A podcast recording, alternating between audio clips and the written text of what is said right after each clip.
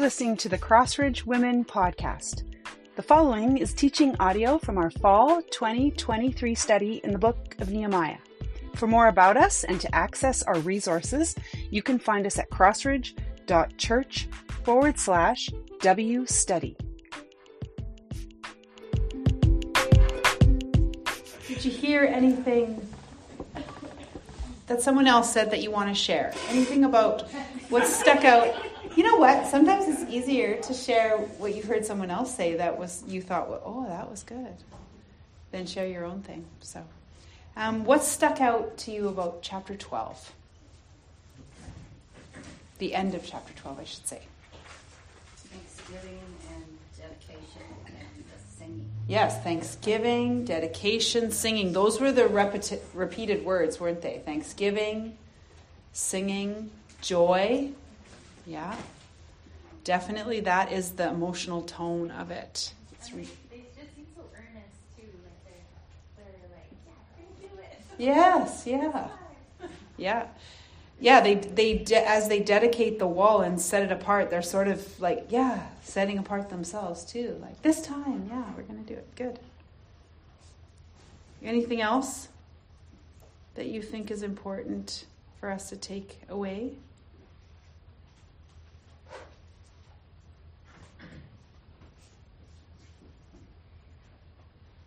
I think this verse, um, verse 43, is, is, is really interesting. On that day, they offered great sacrifices and rejoiced because God had given them great joy. The women and children also celebrated, and Jerusalem's rejoicing was heard far away.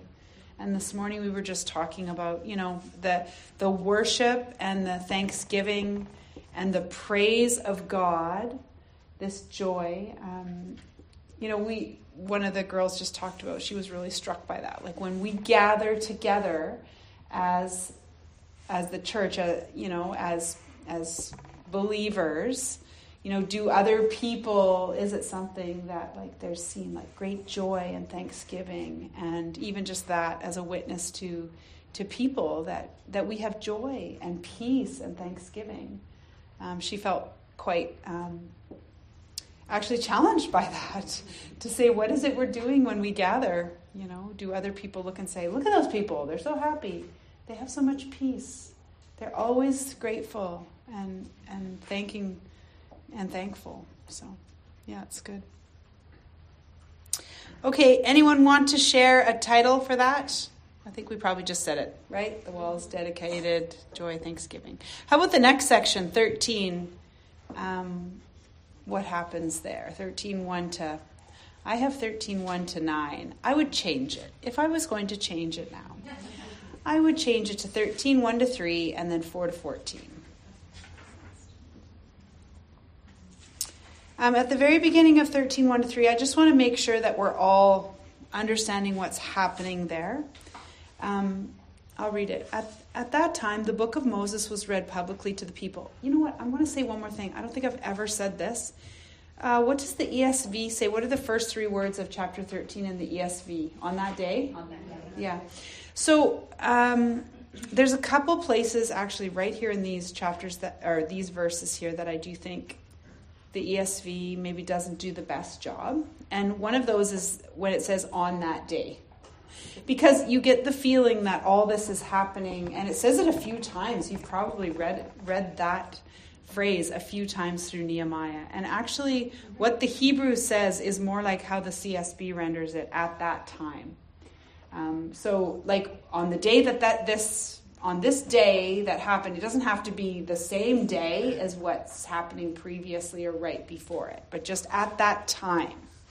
Um, so I think that's just important because sometimes I mean, the, the chronology of Nehemiah is tough anyway. Sometimes you're like, you know, and even this, we're going to all of a sudden hear, wait a minute, while all this was happening, Nehemiah wasn't even here, right? So, so it is not always just this straightforward, this day, then the next day, then the next day. Okay. At that time, the book of Moses was read publicly to the people. The command was found written in it that no Ammonite or Moabite should ever enter the assembly of God because they did not meet the Israelites with food and water. Instead, they hired Balaam against them to curse them, but our God turned the curse into a blessing. When they had heard the law, they separated all those of mixed descent from Israel. So um, it's important that we sort of see what's happening here. This isn't the first time that the people have separated themselves. Remember last time we said they separated themselves from the foreigners because they were going to repent um, according to, you know, their not keeping the covenant. And, and the, the Israel, the people of Israel, the actual Jewish people by heritage, they had a different responsibility towards that covenant that the foreigners had not had. They're like the people that came in that saw God, Yahweh is the one true God. I am going to join these people. I am going to turn away from the gods of my own family's nations, and I am going to follow Yahweh. Um, they did not have this heritage or this responsibility of forefathers you know, not keeping the covenant because they hadn't been under the covenant, right? So now we see this again, this idea of separating themselves. Um, and at the end, I, I really don't like how the, the ESV and the, the CSB render this phrase actually. They separated all those of mixed descent from Israel. And it sort of sounds like if you're not a pure Jewish person, you can't enter the assembly of God.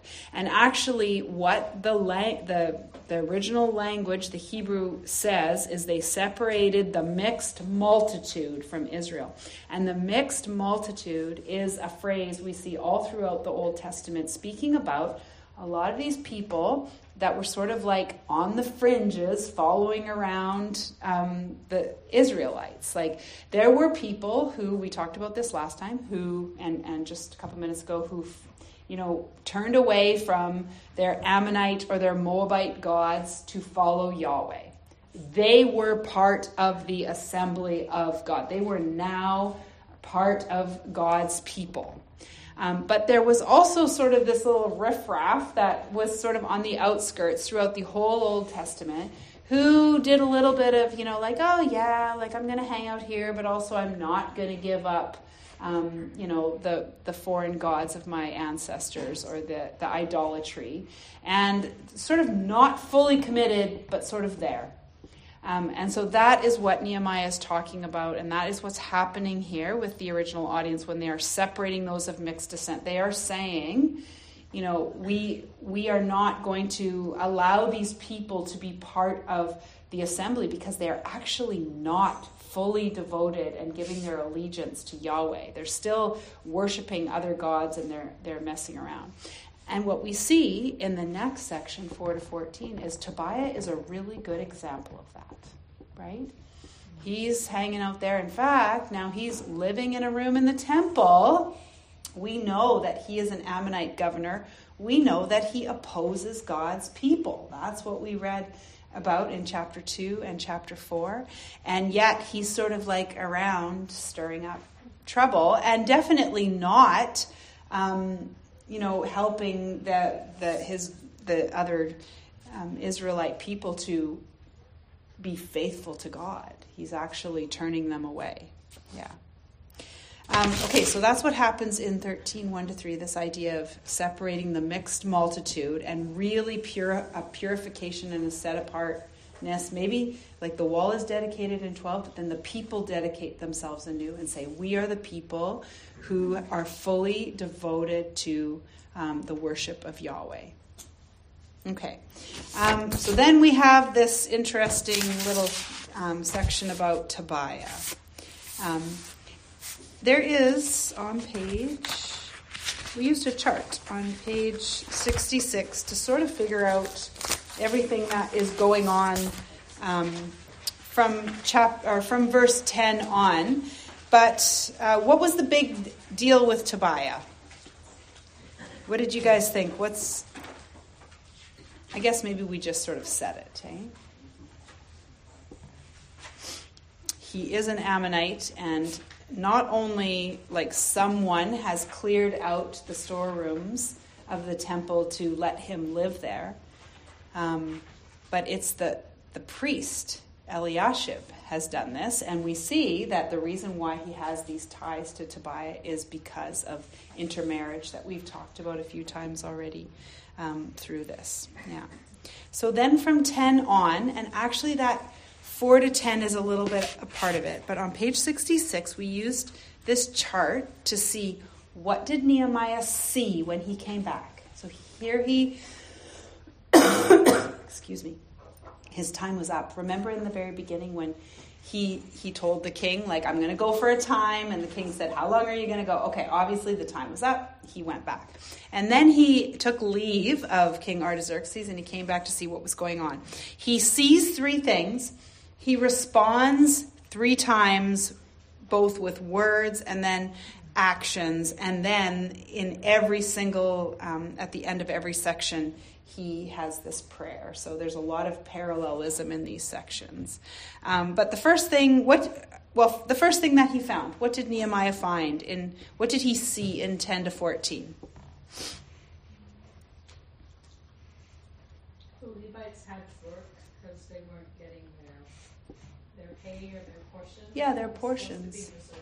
Yeah, that's right. What question does Nehemiah ask? It sort of sums up the problem. Why is the house of God forsaken? Yeah, why is the house of God forsaken? Or that's the same word, neglected. Um, did that look familiar to you? Yeah, what was that from? They signed the covenant. That's right. They signed the covenant, and in um, chapter 10, verse 39, they say, I think it's verse 39, the end of 39, we will not neglect the house of our God.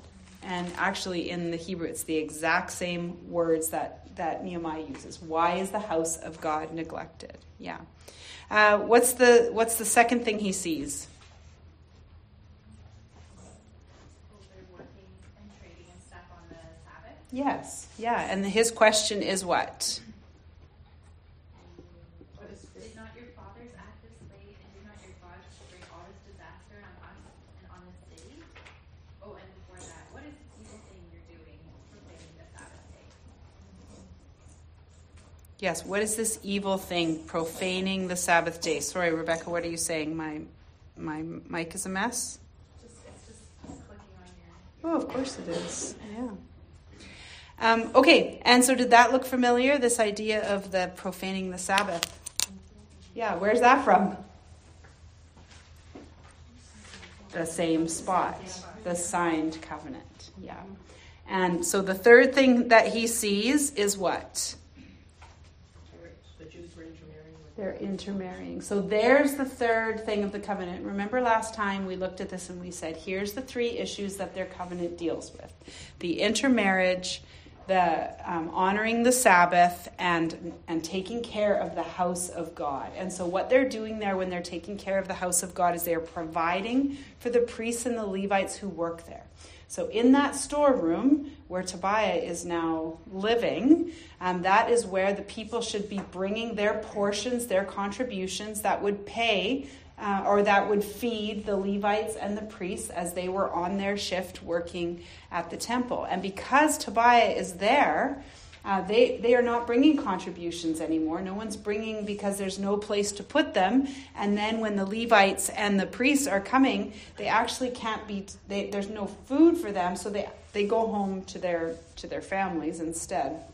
Something I learned from from this study of Nehemiah is that I think I always just assumed that the priests and the Levites like they lived in the temple like Benedictine monks or something. I, I, I think I sort of had this understanding that they were just like that's all they did. Maybe a little bit like the um, like Catholic priests, but actually I, I went back and I was reading in Second Chronicles. I think it might be twenty seven. I'm not exactly sure, but when David um, David institutes like the priesthood there at the temple, he divides the year into these months, and then each month he splits up between divides between two priests. And so, if you were a priest or a Levite, you had two weeks out of the month where you were responsible to go and to work at the temple. And that you would be, you would eat and be cared for by the contributions and the portions that the people gave and sacrificed um, of, of their own, um, you know, stuff. So that that as a Levite and a priest, you could be cared for by the people. Um, and then after that, you would go back to your family, to your town. And so that's what's happening here is that the Levites and the priests, they aren't coming. They aren't coming. So what's the big problem there? If they're not coming, then worship of God is not happening, right? Um, and it and it is sort of because this Tobiah is living in this in the temple, and they've given this this space to um, this to to Tobiah. So he asked that question: What? Why is the house of God neglected? And I think if you were you were there, um, and you sort of press those those people who are the original audience, they would say, "Well, the house of of God is neglected because we need things that Tobiah has." And if we let him live in, in the temple, he's going to provide for us. Um, because he was wealthy. He was an Ammonite governor, we read before. He had much means and resources. And it seems like the people had decided that what they need, that Tobiah can give them, was more important than the worship and their relationship with God as a people of worship. Um, and I think probably Nehemiah then would answer them and say, No, the Lord has what you need. You need what the Lord has to provide for you um, through worship, and, um, and you need to trust Him to provide for you instead of looking to Tobiah and trying to give him this, this spot. Uh, I think we can make a, a good we can sort of jump through this interpretation to application now, understanding that, you know, the New Testament says that our body is now the temple of the Holy Spirit, right? In the New Covenant, we don't go to a temple or this certain place. We don't just go to the Clover or any other church building to be with God, but now the, the believers as a body and individually, we are uh, the temple of the Holy Spirit. He lives in us and in us corporately. And I think it's really important for us to take some time and think, you know, if your body is now the temple of the Holy Spirit, are there sort of these virtual Ammonites that we have allowed to take up residence in the chamber of our heart?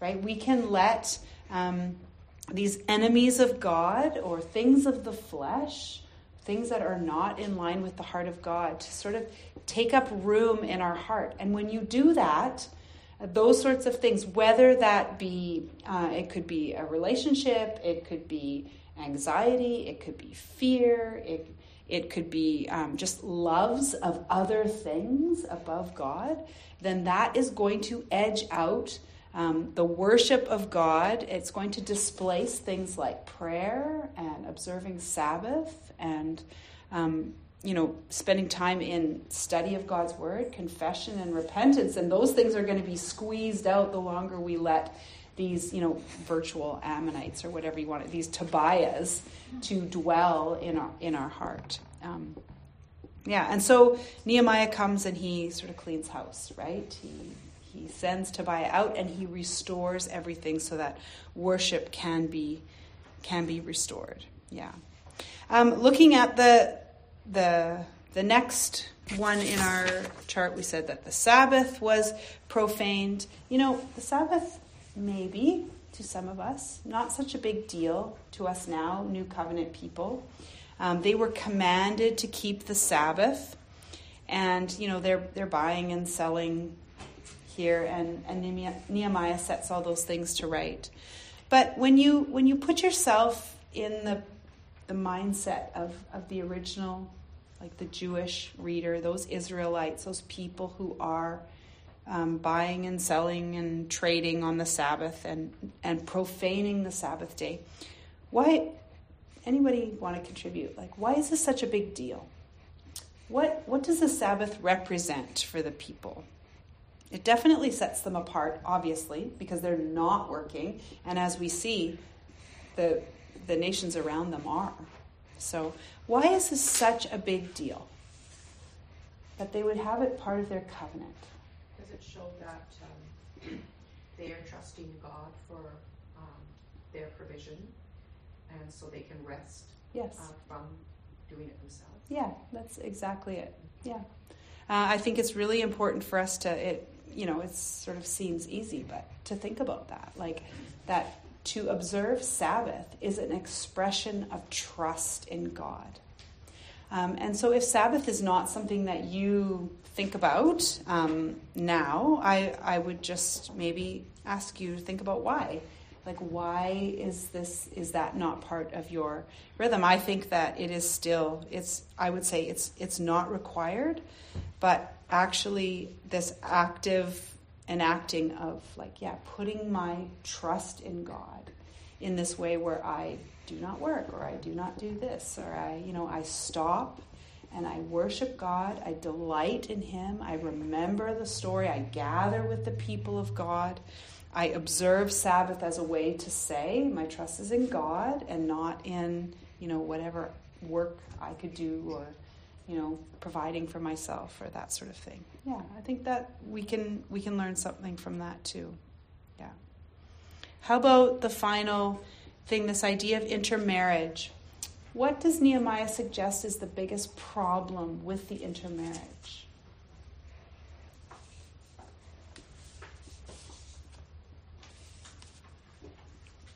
They were forgetting their language. Yes. Yes. Yeah. Language.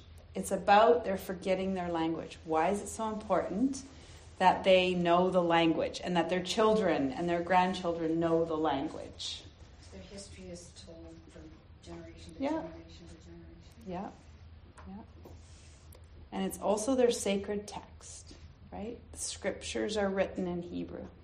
So once um, once the people do not know the language, when it is read out by the priests, they are losing that. And we, we said this throughout um, our study that um, the the law of God or the scriptures um, that that is central to their identity as a people. That is what made them a people. Was this God gave them the law and God revealed Himself through through the law, the books of Moses. So yeah, that's a loss of identity in a very deep way. Um, that that is coming through that intermarriage. Good. Yeah. Okay. Uh, one last thing I just wanted us to do before we just 10 minutes I think here before we go into um, our small groups. I said at the very beginning of the study we always think about what are the themes like what are the main themes that a book wants to the author of a book wants to bring across? And there's three um, there we go. There's three themes i wanted us to think about tonight um, that sort of come through strong. And what i wanted us to do is just a little bit of a, of a practice what we're trying to learn how to do is um, when we study this way is we're trying to observe and see what the text says and then we're trying to interpret which means we're going to understand how did those people who originally heard it or or witnessed what was happening how did they understand this? And then in application then move forward to okay what does this mean to us? I'm not sure why my if this is driving you crazy i'll turn it off because it looks like it's is it flashing a lot not sure why it's doing that. Um, so I just wanted to think about these three topics of prayer, work, um, the work of God's people, and then faithfulness. And I know this is it's hard to reach back, so you can sort of thumb through your book, or if you mark your Bible, it's an easy way to see it too. Um, but is it really? The cord is not. I'm just being. Oh, maybe it's in there, yeah.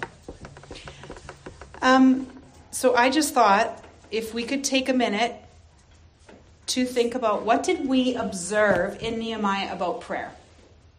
Like, what did we see happen? Oh, it's still going. I can use this whiteboard if you want. I don't have to write it down. What are some key things that you think you learned about prayer from this book? So he fasted and prayed when he heard about Jerusalem. Yep, so there was fasting and praying. That was sort of a. And do you remember how long that lasted? Yeah, three or four months. So that's prolonged prayer. Nehemiah was a man of prolonged prayer or intercession, for sure. What else did you observe about prayer? Confession was an important yes. part of it. Confession is a very important part of prayer, for sure. Good. He often reminded God, not like God forgot, but he would like repeat God's promises back to him. Yeah. Yeah, we, we talked about that a lot, didn't we? That he he prayed God's word back to him. Yeah. His promises or his word. Yeah. Good.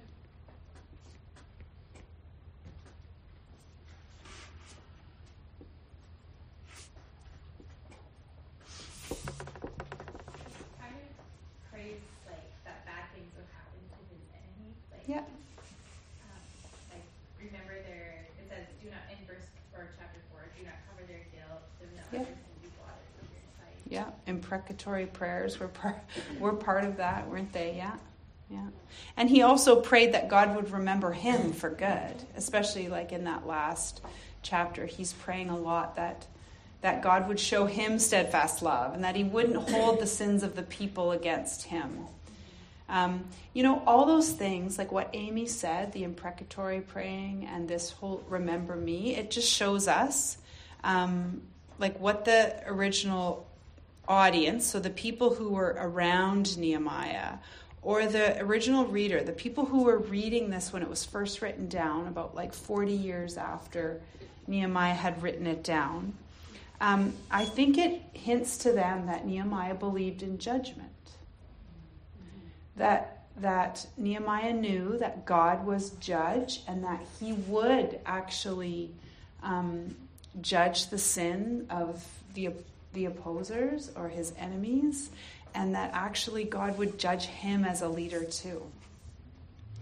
Um, I find this interesting because I've said this before, but this is the last this is the last book chronologically in the Old Testament. So this book is sort of like I mean there's going to be 400 years after this until the gospels and Jesus comes, but we're we're entering into this tran like or sort of transitioning into this idea of God's law for the people and then God's law being put on individual hearts. Um, so I think there's something interesting there about, yeah, like like Nehemiah could see that the people there was judgment, but also he was sort of um, desiring something where like God could overlook him or remember him for good in spite of the failure of people. It's sort of maybe hinting at that. I don't know.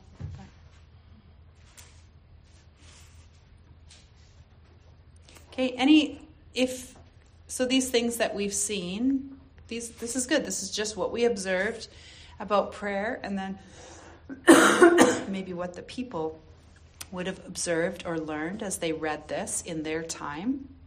Um, what kind of application can we get? What can we learn? How do you take what you learn about prayer and Nehemiah um, into your daily life?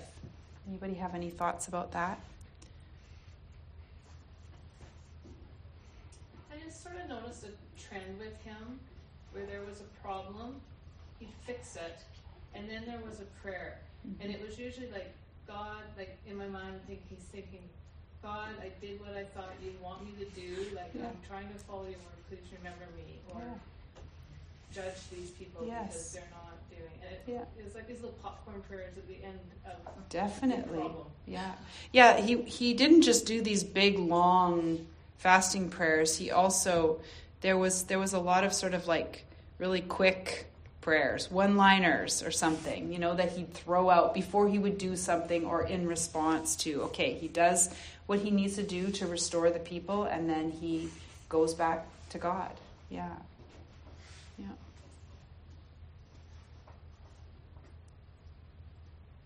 Anything else we can learn about prayer? Yeah, I think for me it was just like that same sort of exactly what you're saying already, but like in a, in the face of opposition, instead of just needing to respond, like he went to the Lord Yes. Yeah. I I just wrote down pray more.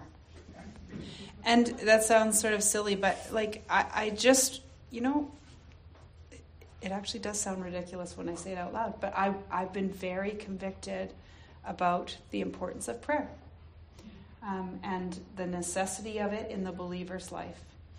And actually, I would tell you that Nehemiah has changed my prayer life, and particularly um, when it comes to my, my teenagers, I have been sort of praying in a way that I th- like instead of, I think normally, often for my kids, I'm just praying on the fly, like these quick little one liners, like, oh, my goodness, Lord, help them, you know, um, or help me.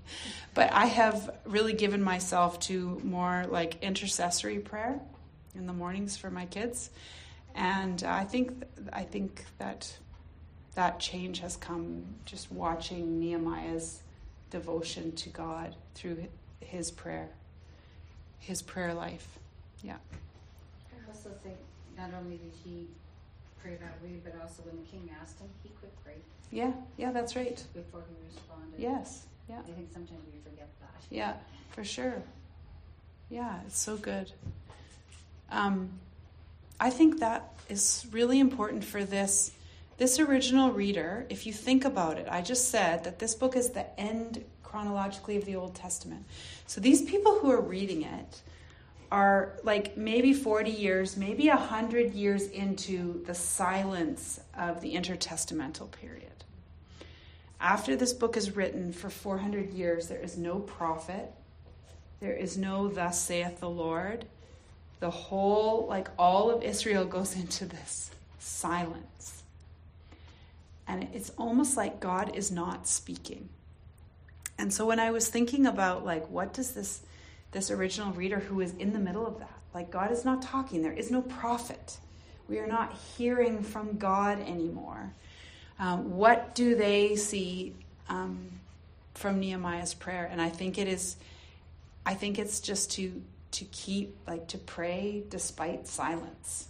Like they they might be experiencing silence; they're not hearing the word of God, and yet um, to to pray and that God actually and maybe this is where we're tra- you see a bit of a transition away from like the corporate to the individual because um, like God Nehemiah said so many times God moved his heart or the people's hearts you know were moved to work or something and it's like maybe in those that time of silence I wonder if there were people who were reading this book that thought like hey my heart is moving like God moved my heart.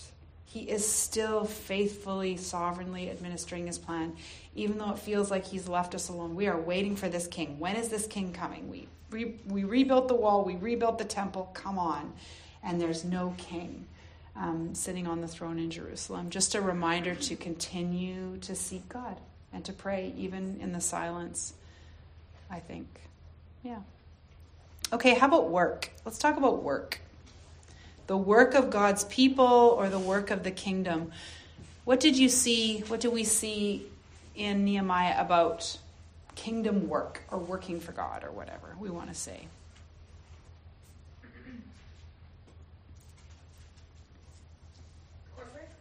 Yeah, corporate. The importance of, of unity around it, right? It's a corporate effort. It requires unity of the people, of the body. Yeah, good. It might be opposed. It might be opposed. Yeah, opposition is going to come. Yeah, definitely. Just looking in chapter two, where he's still working for the king, and then how, Yeah. like, he's, like, obviously serving a foreign um, power, but he's still very respectful and Yeah, um, does his work and everything. yeah, that's interesting because we we when we looked at that um, passage, we saw that like Nehemiah worked for the king Artaxerxes, but he also worked for the king. And this idea that our like our secular work or whatever our work is, that can also be for kingdom work. Yeah, that's great. Yeah. Why do you think this this person who's reading this originally, the original reader, what might be important for them to understand about the work of, of God? Everyone is needed. Yes. Yeah, everyone everyone is needed. Yes. We can't be stiff necked like the Tekoites. Yeah. And think that we're above it. Yeah. Or maybe even that there is work to be done. Yeah. Yeah. Especially if like if it seems like God. Yeah, that's right. You know, and for them, like we're saying, if they're in the intertestamental period, they might think like, is God even working? Right? What does the book of Nehemiah, what might the book of Nehemiah speak to that thought? Like, is God even working? That God is faithful to complete his plan, to accomplish the work, right? Remember that we saw like God accomplished the work. We see that a few times in the book of Nehemiah. The people need to work, but also it is God that accomplishes it. And that He is faithful to do that. Mm-hmm. I, I think it hit me is that it needed to be organized. Yeah, He there, out at night and he figured it Yeah. all out. There's so much order in this. And, you know, my kids' school, they, they sort of had I don't know these I can't even remember what they're called through lines that were like messages that you see through the whole Bible. And I've really been thinking a lot. One of them um, is or being an order discoverer because God is a God of order. And boy did I ever see that in the book of Nehemiah that God is a God of order and there's order to the work there is order to worship that is beautiful there is order to the way we lead people and are led and um, yeah that there is beauty found in order. I think that goes right back to creation. Really, that's a that's a Genesis principle for sure. Yeah. Awesome. Um, any application for us about work, the work of the kingdom? I just thought sometimes it just needs a leader. Yeah. Start it off. Yeah. Yeah. And they were able to accomplish the whole building of the wall Yeah. 52. Yeah, that's right. Because he started it. Yeah. Sometimes you just have to get started. True. That's true. I think it's easy lots of times to just say somebody else will do it. Yeah, for sure. Yeah, especially for Nehemiah. I mean, he had an important job in the kingdom. Certainly, there were other people that could have done it, but God moved his heart, so he was the one. Yeah, I think Nehemiah also would often say, like, God has done this Yeah, thing.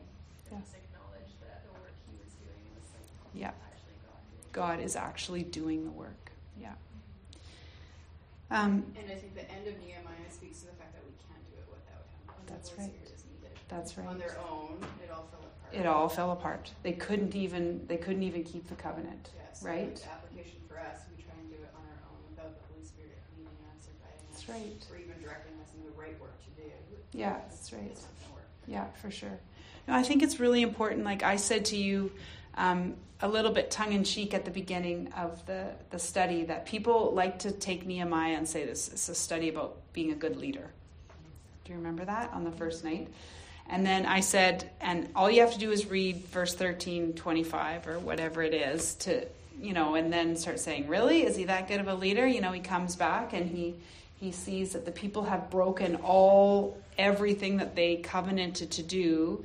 They've broken that. And what does he do? He's like beating them and pulling out their hair. And I say that a little bit tongue in cheek because I do want to say, okay, if he's a good leader, like you got to read that verse too. Is that being a good leader? You know, this is what we like to do. Just make make the the the Bible like these moral lessons that we can just if we just do this, then we're good. Um, and, and actually, it is important for me to say, like what he's doing is enacting the covenant curses. He's not flying off the handle, which is actually, if we read it, we think, oh, he's having a temper tantrum and he's flying off the handle, right? Because they didn't do what he wanted. Yeah, hey, I have kids. I, I get it, totally. Um, but truly, what he is doing is he's enacting covenant curses. Remember, we said that when two parties made a covenant, they would um, have the sacrifice, they would cut an animal in half and they would walk between the pieces. And in doing that, this was the covenant custom saying, um, if I break this covenant with you, let this happen to me. Right? It's calling down a covenant curse on yourself. It's, that's a way to bind yourself. This was common practice in ancient Near East. This was not just Israel, this was all the ancient Near Eastern people. This is how they made relationship with each other and how they partnered with other human beings was through covenant. So what he's doing there, it seems a little like he's pulling their hair and poking their eyes out and beating them or whatever, but he's actually probably um, enacting the covenant curses, which if you think about it, what an awful job. Right? Who wants to be the leader then? And you know what? It doesn't look like that now, but it does speak to the fact that, you know, there are times when we're leading that we actually have to do the hard thing and call out sin in other people or call people back to, um, yeah, call people back to covenant and, and to relationship. I think if there is something we can learn, a little bit like what Rachel said about leadership from the book of Nehemiah, is that no matter how great of a leader we are, we're still sinners, leading sinners, right? And no matter how great of a leader we have, that leader is a sinner leading sinners. So even great leaders have sheep who wander, and even great leaders wander. So, what this does, I think, what this teaches us is that um, we, well, first of all, we need a new covenant, right? The people needed Jesus to come. We need this, like, they needed the new covenant. They need the Holy Spirit residing inside um, of us. We needed Jesus to do the work, to accomplish the work of keeping covenant for on our behalf. And, um, and then we have a desperate need for God's hand to be on us wherever we're leading you know, if we're just leading in relationships or our family at home or in our work or in our ministry or or whatever it is in, in you know, whatever we're doing, we need the hand of God to guide us because outside of the Holy Spirit, we will be a flawed leader. Yeah. Yeah, for sure. That's good. Um, one other thing I would say about work, and then let's just, well, we've been talking a little bit about faithfulness already, but um, I, I think it's really important for us to think about this because we've been talking a lot about like working, like the work of the people and like doing this kingdom work. And something that I think it's important to say is that God doesn't need us to work, right? Sometimes we get caught up in this idea of kingdom work and you know, I've talked to some people. It's like, well, God doesn't care about me. It's just like as long as His work is done, you know, souls are saved, and you know that's the most important thing. But um, I think we misunderstand God when we say like God is using us to do His work because He doesn't need us. God does not need us. He is the self-existent God. He um, that is His name. I am says that He possesses everything in Himself to have anything done. He, he does not have need of any other being, even humans. And if this is true about God, then why does he enter into the human divine relationship? Why does he want to partner with people? Why does he come to Adam and Eve? If he doesn't need them to um, rule in the garden, to represent him, um, and to have relationship with him, if he doesn't need them, why would he enter into relationship with people in the first place? What do you think? Why would he do it? And the answer is love. He loves people. He loves the people he has made. So he wants to partner with them because what this shows us is that the work is actually not about what we're doing for God. It's not that something out there needs to be accomplished, but that um, this work that God has for his people, this kingdom work, is actually something that transforms the worker. And in doing this kingdom work, it's not like we are accomplishing something. It's that God is accomplishing something in us. So I was I was thinking about this. So, you know, when you serve, serving transforms the heart of the server. And generosity, when you are generous, generosity transforms the heart of the generous. And even going back to Sabbath, you know, enacting Sabbath or practicing Sabbath changes the heart of the Sabbather. Um, and being faithful, like in into any of this work, it actually has a transforming work on us. So instead of looking at our work to like, oh, there's all this to be done, and God needs to use me to do it, and I got to do it, and we have to think like God is transforming me as I partner with Him and do this kingdom work. And the other thing that this like automatically says then is that this is why like working alongside God for his kingdom work is not always easy. Right? That's why it's tough because he is actually doing something in us in the process. And sometimes that's like we need to give up selfishness or you know, we need to step out of our comfort zone and do something different or or you know, revealing idols that we have that he wants us to let go of in this work. Um, it's not always glamorous at all. it can, um, and sometimes it actually looks painful, right? If you're having to um, put to death your pride in order to serve God, which you usually are, um, you know, but that is that is for our good and our flourishing. That the work of God is not just for God's kingdom to flourish; it's actually for the human heart to flourish. Yeah, in the ways and the character of God. Okay, one last little thing, and then we're going to go to our groups. But um, what about faithfulness? What did you learn about faithfulness? Maybe we've already said it all. God is faithful even though we're not. Yeah, that's it, isn't it? Yeah, God is faithful, but we are not. Yeah. You know, this sounds like such a like just a Sunday school answer to say that.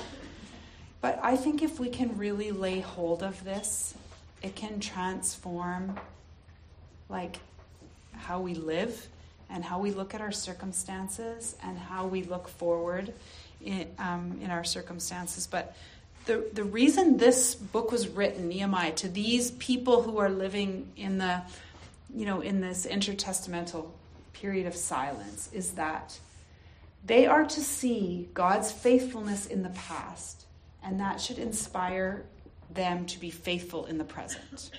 And we said actually that was one of the reasons Revelation was written too. So it's it it has that in common and I think a lot of books we could say that. But there is something about looking back and focusing on the faithfulness of God that is to inspire um, our faithfulness in the present.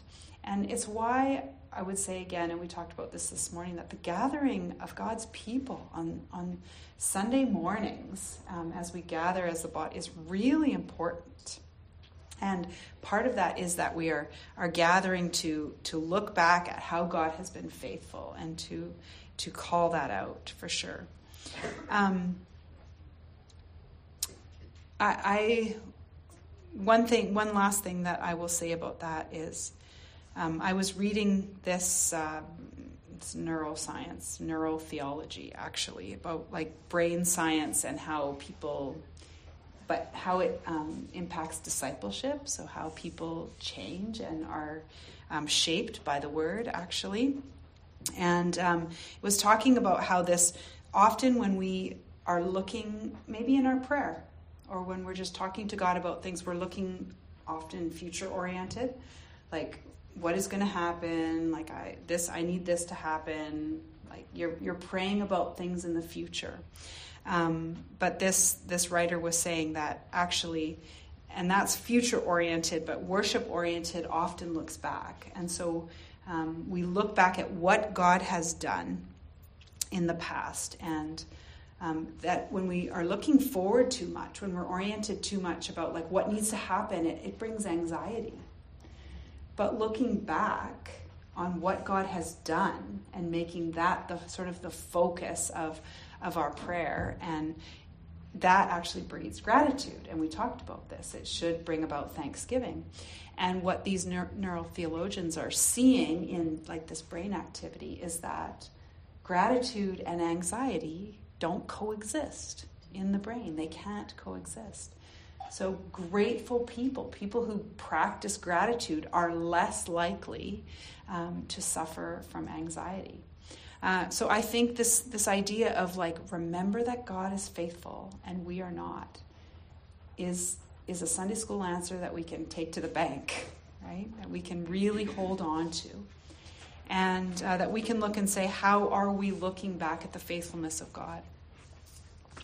We are um, actually entering a really, a really good season coming out of Nehemiah and then entering into Advent.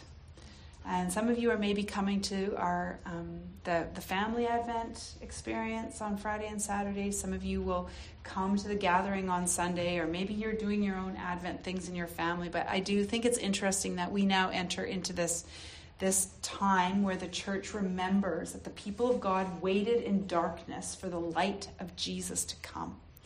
And, you know, these people who were reading this book of Nehemiah, they were actually waiting in these 400 years of silence, and it probably felt really dark for Jesus to come.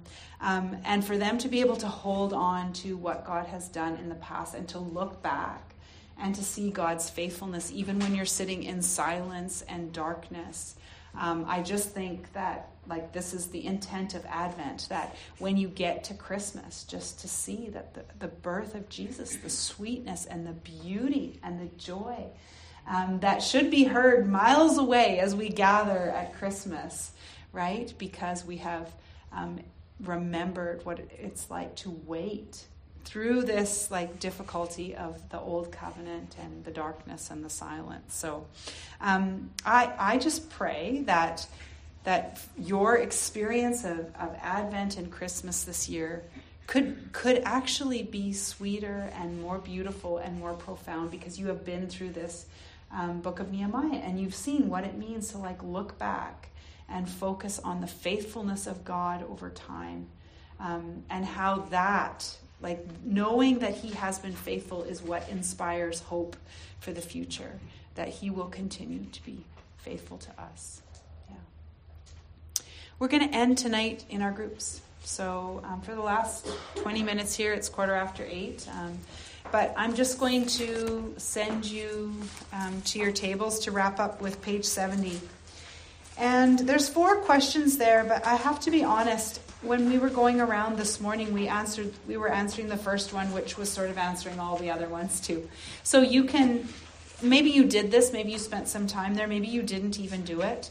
Um, so you can just talk about this together if there's one that stands out to you more. But basically, let's just re- review and reflect with each other. What what meaningful learning do you take away from this entire book? Um, and how have have you been shaped specifically? And this is where we invite you into an environment of, of vulnerability. And then what does this mean for, you know, your engagement in the church even? How does how does this how are you going to live this out communally too. And um, after we we share for a bit, then I would just invite you to, um, you know, whenever you're ready, maybe to just pray to close your time together in prayer, to pray for each other as we go forward, that you would be able to to be putting into practice the things that God has put on your heart and the way that He shaped your thinking and feeling. Um, that that would also shape your behavior. All right. So that's page 70. Thank you so much for, for um, joining with us. I'll just let you go to that uh, in your table groups.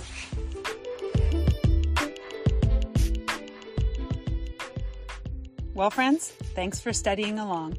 And remember, for any of the resources you heard in the teaching podcast, check out crossridge.church forward slash W study. We'll see you again soon.